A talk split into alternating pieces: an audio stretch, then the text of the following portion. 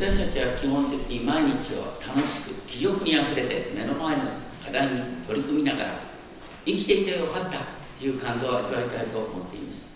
書店に行くとそのためのさまざまな方法を書いた本が板積みされていることがありますけれども、それで問題が解決できるなら神様を求める必要などなくなってしまうかなと思います。多くの場合、そこに根本的に見落とされている問題がある。それは全ての人間は日々数多くの失敗を繰り返しており、全て前向きに生きようとする人は必ず何度も失敗しているということです。大切なのは諦めずにチャレンジできるという心の在り方と言えましょう。聖書のメッセージはある意味で簡単です。それは人は皆神に向けて創造されており、神を忘れては神の望まれるような人生を歩むことができないということです。目先の方法よりも人生の方向と在り方が問われている。今日のところでイエスの弟子たちは主の身近にいて主がどのように問題を解決するかをつぶさに見てきた。そしてイエスがさんにんの弟子と共に一時的に山に登っている時に残されたきゅうにんの弟子たちはイエスの方法を試してみた。ところがそれは機能しなかった。それは彼らが最も大切なことを見落としていたからではないかなと思います。今日のところでからし種のような信仰があれば山をも動かすことができると言われますが、からし種っていうのはその小ささよりもそこに驚くべき、驚くべき成長力を宿っているということを覚えたいと思います。じゅうなな章の初めでイエス様はペテロとヨハネとヤコブのさんにんの弟子を連れて高い山に登って、そこでイエス様の姿が本当に天の栄光の姿を表す輝かしいものとなったということを見ました。ところが彼らが山を降りてじゅうよん節に書いてあるのは群衆のところに行くとって書いてある。残された弟子たちのところに行ったっていうんだったら分かるんだけど、なんで群衆のところに行くとって話になってるのかってことなんですが、これはあのマルコの並行記事を見るとですね、マルコきゅう章じゅうよん節を見ると、ね、大勢の群衆が弟子たちを囲んで立法学、立法学者たちが彼らと論じ合ってるのが見えた。何かっていうと、ね、残されたきゅうにんの弟子たちのところにですね、病を抱えたお父さんが助けてくださいって言ってきたんだけど、助癒すことができなかった話なんですね。でその息子のことがですね、あごめんなさい、そのお父さんのことが「主よ私の息子を憐れんでください」とイエス様の前にひざまずいた書いてあって、息子の症状をこう書いてある。彼は転換にかかっています。大変苦しんでおります。何度も火の中に倒れています。何度も水の中に。そこで息子をあなたのお弟子にお弟子たちのところに連れて行きました。しかし彼らは息子を治すことができませんでしたと説明されています。ここで転換って訳された言葉は原文では月に打たれたって書いてあるんですね。ただマルコの並行記事ではその症状が確かに口をきけなく霊に疲れ、その霊が息子につくと所構わず倒す。息子は泡を吹き歯ぎしりして体をこわばれます。こわばらせますって書いてある。これはいわゆる転換におけるですね、強直寛大発作というものに似ているように見えます。これはあ、ね、発作が起きるとじゅうごびょうからさんじゅうびょうの強直発作突っ張りとさんじゅうびょうからきゅうじゅうびょうの寛大発作カクカクとなる発作に見える。でも転換発作にはですね、倒れることもない軽い痙攣のような発作もあるんですけれども、とにかく今なりにどうして突然パッと起きるのかなかなかわからないところがあって、ね、脳で発生する何らかの電気信号のようなものから異常が起こると言われ、ひゃくにんにひとりぐらいの発症率があると言われる。日本では昔から狐に疲れたなどと見られて差別を受けていました。にせんねんまえのパレスチナでも悪霊に疲れたものとして忌み嫌われ、それがここで月に打たれたという表現になっているんだと思います。なお、新しい共同訳では発作で苦しんでいますと病名を特定せずに記しています。どうすべきかなかなか迷うところですね。それにしてもあの弟子がね、残された弟子がこの転換の人をこう直すことができないと言って、なんでそれが大騒ぎになる、直すことができないことが大騒ぎになるってことが何とも不思議ですよね。それはじゅっしょういっせつ以降を見ると、イエス様がねじゅうにでしをガリラヤ地方全体の村々を巡り歩か歩かせて、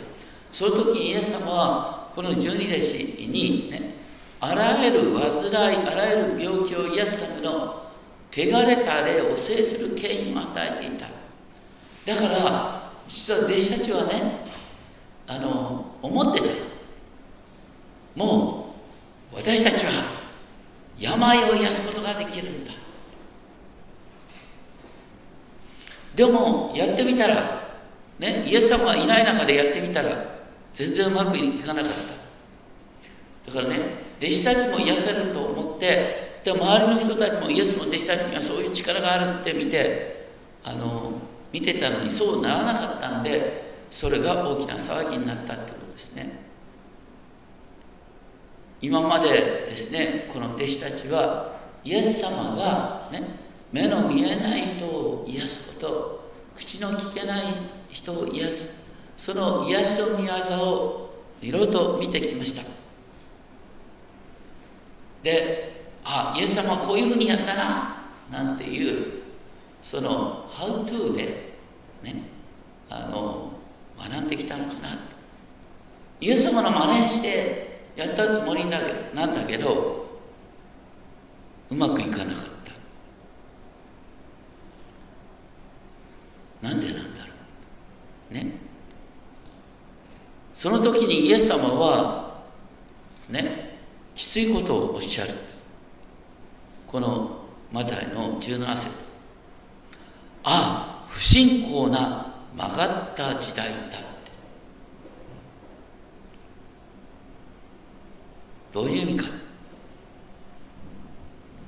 実はこの辺りからね、イエス様の弟子たちに対する態度が結構厳しくなってくるんだよね。ちょっと前にイエス様はペトロに向かって「下がれサタン!」なんて言ってた、ね、この時代、ね、今の世のですね、人々の信仰の在り方、また弟子たちの在り方が不信仰であり曲がっている、歪んでいるということをイエス様は言った。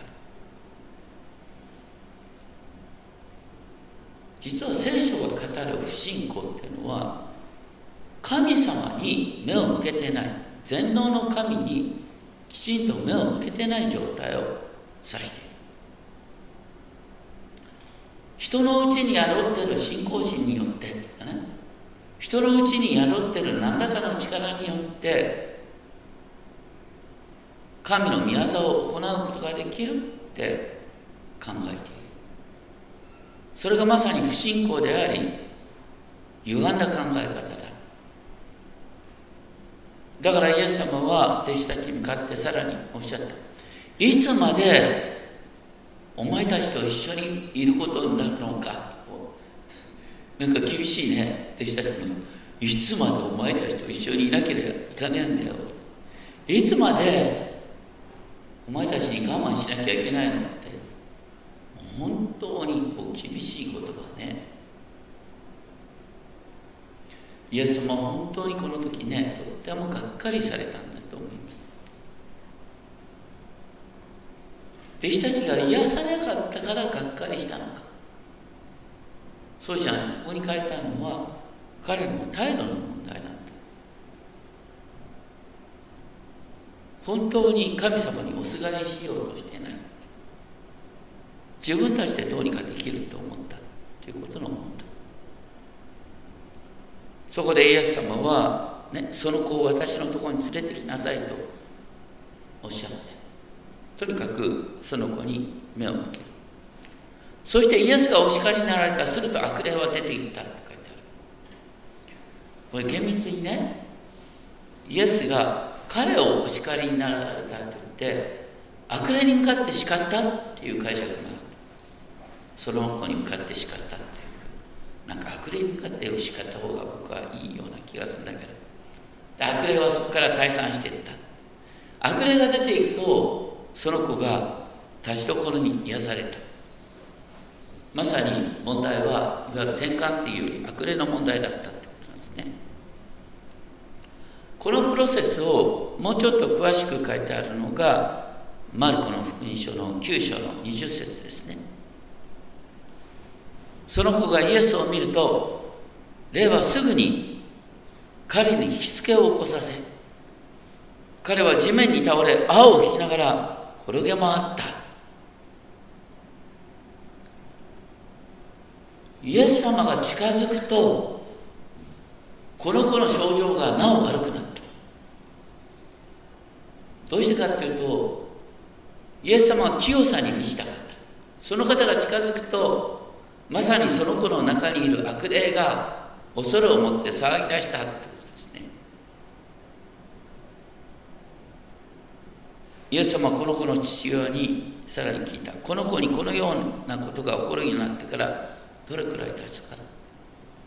父親は幼い時からこうなんですって言って、霊は息子を殺そうとして何度も火の中へ水の中に投げ込みましたって書いてある。悪霊は息子を殺そうとしてたんですね。これは転換と違うな、ね、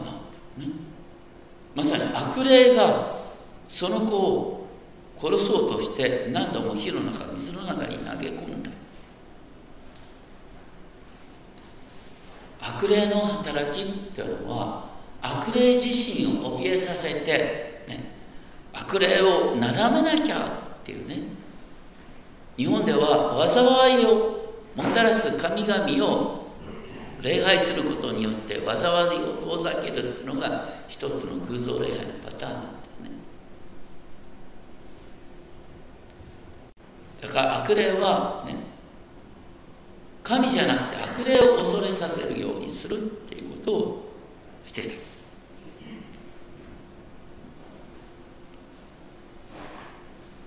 じゃあ私たちね、悪霊の働きだと思ったらどうしたらいいの？悪霊を恐れって力強く言ったら去っていくのかって、それより簡単、ね、イエス様の皆でイエス様の父なる神様にお祈りするときに悪霊はその場を立ち去らざるを得なくなる。だって悪霊の技っていうのは私たちに祈ることをやめさせる。それがまさに悪霊の働きなんです。この転換に転換の症状を表したこの子は確かに悪霊に疲れていたんですけれども転換イコール悪霊と思ったらそれはとんでもない話で、あのこんな実際の話があるんですけれども、あのだいぶ前ですね、世田谷区にお住まいだった和子さんという方がじゅうろくさいの時、編み物を習っている最中に突然ばったりと倒れ、口から泡を吹き出し昏睡状態に陥った。彼女はその後も何度も発作に襲われますが、その苦しみ以上に人々の前で惨めな姿を晒すかもしれないという恐怖の家に恐怖のゆえに家に閉じこもって劣等感に悩み、何度も自殺を試みました。ある時死ぬためにわざわざ松江まで行って、ね、死のうと思った時にふと、ね、教会から賛美歌が聞こえてきた。死ぬ前に一度教会に入ってみようかと思って入ってみた。でそこでイエス様を知って信じるようになって、ね、そこで出会った男性と結婚に導かれ、男の子を出産し愛に満ちた家庭が与えられて、ね、その後日本天観協会でカウンセラーを長く続けて、せんきゅうひゃくきゅうじゅうろくねんにはその協会から特別功労賞を受けたという話がある。この和子さんはこう書いていました。私はある時期から発作が起こった時に、これは神様が私を訓練しているんだって思うようになっていた。私にとって転換とは素晴らしい人生の巡り合わせだと言っても良いでしょう。さえ言ってる。転換を通して広がった世界があるんだっていうことを彼女は喜んでいます。ですからね、転換とこの、ね、悪霊の話っていうのをある程度区別して私たちは読んでいく必要があるんだと思います。でそれにしても、ね、じゅうきゅうせつで、えー、それから弟子たちはそっと、ね、そっとイエス様のもとに来ていった。なぜ私たちは悪霊を追い出せなかったんでしょうか。それに対してイエス様はこうおっしゃった。あなた方の信仰が薄いからです。これはね、薄い信仰、オリオピスティアっていう一つの単語になったんですね。この薄い信仰っていう言い方は、あのイエス様が何度も弟子たちにおっしゃったこと。例えばね、ガリレア湖であのイエス様と弟子たちが乗ってる船が、ね、嵐に遭遇した。そこでイエス様はおねんねしてた、ね、弟子たちは叩き起こして、ね、イエス様助けてくださいと言った。その時にイエス様がおっしゃったのは、どうして怖がるのか、信仰の薄い人たちと言った。それからペテロがね、水の上を歩いてるイエス様を見て、僕も歩いてみたいと言った。でもね、ペテロがちょっと数歩進んだところでですね、強風を見て怖くなって沈みかけた。その時イエス様はペテロに言った。信仰の薄い者よ、なぜ疑ったのか。また、ねえー、イエスと弟子たちがガリラヤ湖の向こう岸に行った時、パンを持ってくのを忘れたと言って、えー、互いに議論していた。その時にイエス様は何とおっしゃったか。信仰の薄い人たち、パンがないなどとなぜ論じ合っているのか。これがみっつに共通するのは何かというと、ね、目の前の現実、目の前の問題に焦ってしまって、すべてを支配しておられる神様を忘れたっていう状態。だから神を忘れている、目の前の状況を見ながら。それが不信仰で曲がった時代だって、イエス様がここで言ったこと。そしてそれで、ね、今、弟子たちに欠けていたのは何かってことでイエス様はおっしゃった。誠にあなた方に言います。もし、からし種ほどのっていうより、からし種のような信仰を持っているなら、この山に、ここからあそこに移れというならば、そのように移る。どんなことでもあなた方にはできないことは何もありません。どんなことでもあなた方にできないことは何もありません。二重否定で何でもできるんだということを言っている。じゃあからし種のような信仰って何だ。からし種ほどの信仰っていうとさ、どんなちっちゃな信仰でもって皆さんさ、だけどちっちゃな信仰で山を動かしたの見たことある？ないよね。僕はやっぱりこれからし種のようなっていう信仰の方がいいと思うね。からし種は確かに、ね、どんな種よりも小さいものなんだけど、ね、天の御国はからし種に似ていますってイエス様がじゅうさんしょうさんじゅういっせつさんじゅうにせつとおっしゃった。どんな種よりも小さいんですが、成長するとどんな野菜よりも大きくなって木となり、空の鳥が来てその枝に巣を作るようになる。それほどにからし種の中にすごい力がある。からし種のような信仰ってのは、どっちかというと純粋な信仰って理解した方がいい。だからね、信仰が薄いだとか信仰が小さいっていうと、なんか私たち信仰なんか測れるような気がするんだけど、大切なのは本当に、ね、神の真実に応答する私たちの心。本当にこう信仰ってのもね、日本語に訳すと信仰ってと、いやーね、わしの頭も信心からみたいな話で、とにかくなんでも信じ込む力によってみたいな感じになっちゃうんですけれども、ね、ギリシャ語で信仰ってのはピスティス。ピスティスってのは中心的には真実なんです。だから神のピスティス、イエスのピスティス、イエスの真実、神の真実に応答する私たちの心。だから信仰っていうのはある意味で受信機のようなものなんです。だから本物の真実を私たちが受信する。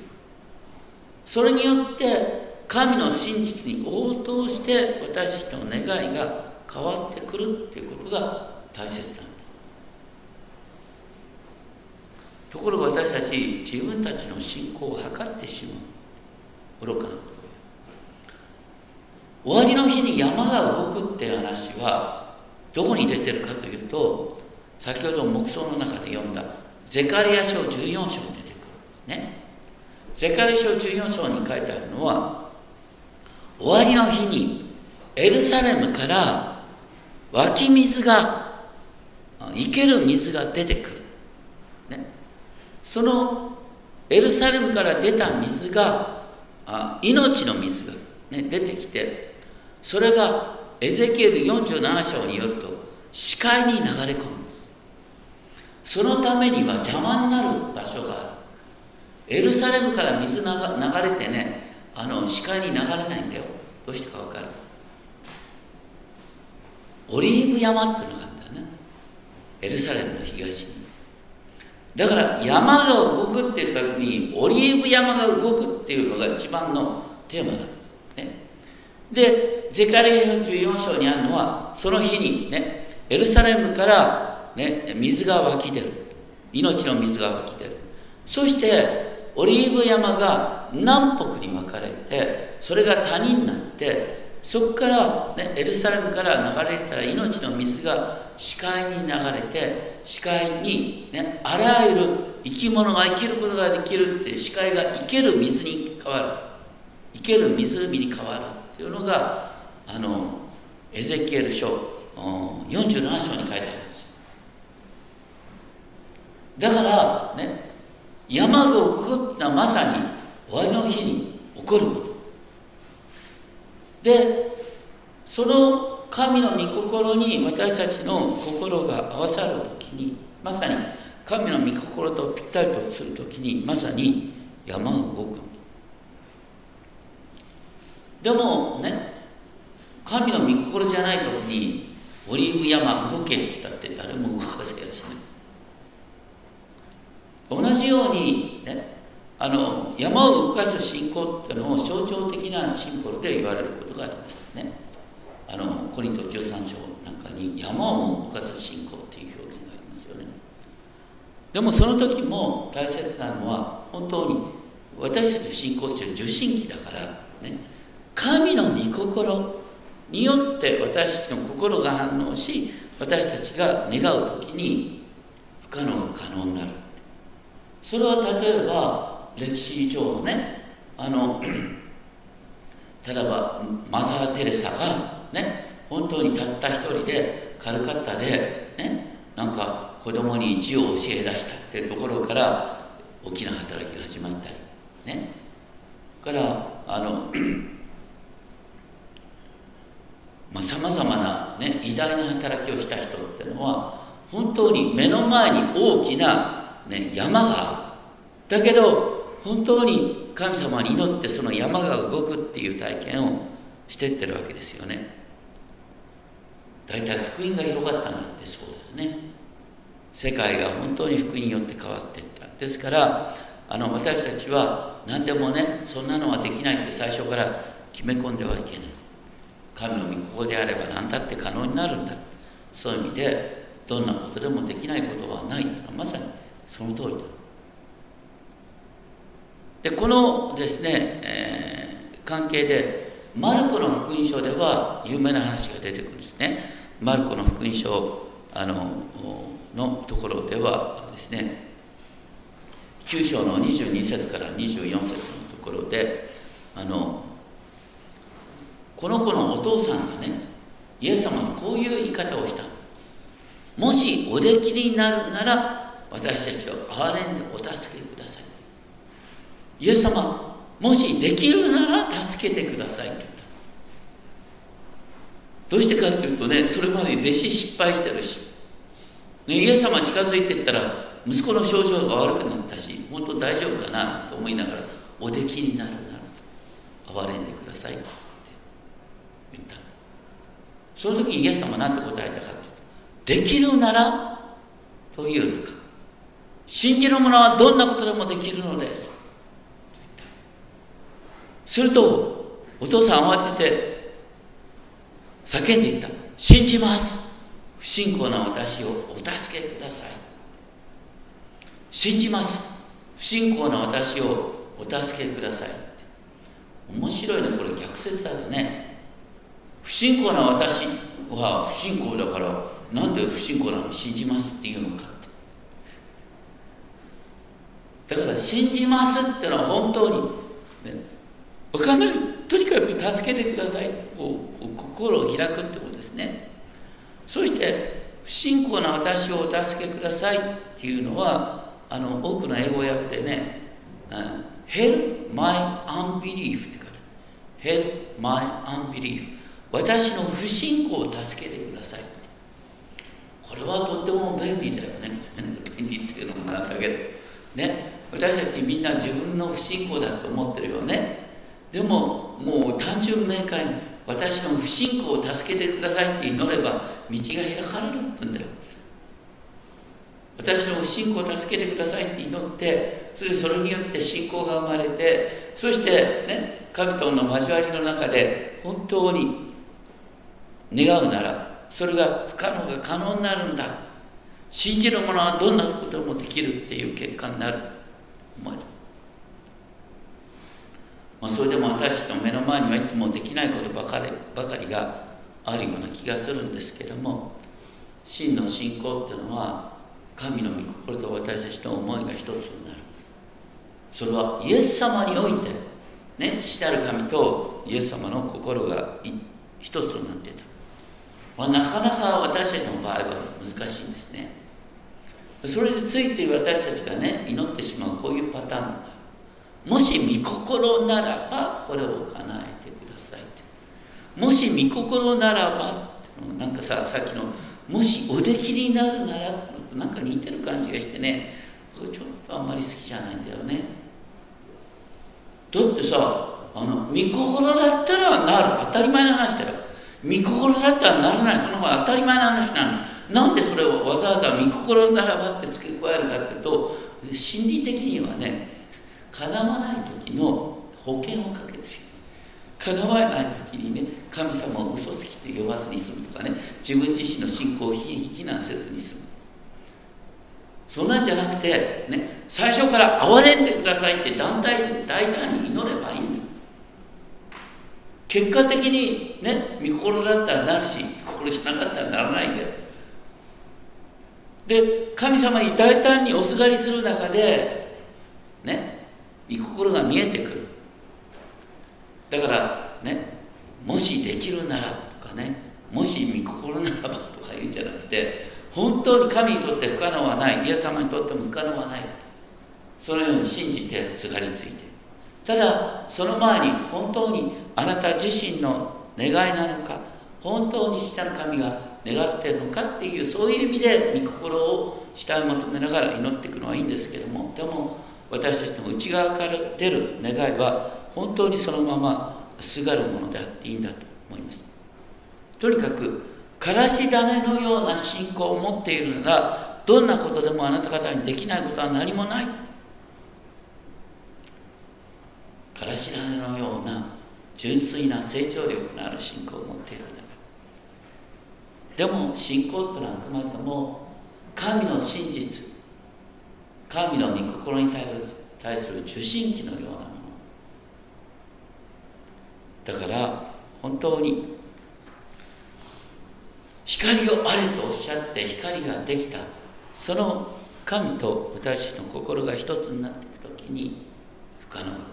ていく。しかも私たちが祈っているときに、ね、実は私の祈りを導いているのは聖霊ご自身で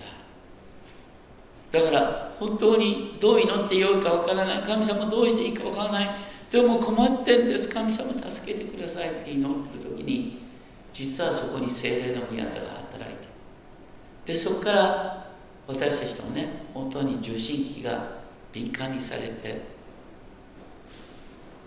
不可能が可能になっていく、そういう道が開かれるんだということを覚えたいと思います。お祈りをしましょう。天のお父様、本当に私の目の前には、なんでこんなことになってしまうのか、なんでこういう悲しい時代になるのかと思えることがあります。その時に「主よ憐れんでください」とただひたすらすがればいいんだ、イエス様おっしゃいました。もしできるならなるという前提をつける必要はない。信じる者はどんなことでもできる、主よだから信じます。不信仰の私を助けてください。私の不信仰を助けてくださいと祈ることができます。どうか私たちの思いが、主よあなたの思いと一つにされ、あなたの御心が私たちを通して実現しますよう、さまざまな機会、さまざまな困難を、あなたの御心を知る機会、あなたの御業を知る機会とさせてくださいますよう、尊き主イエスキリストの名によって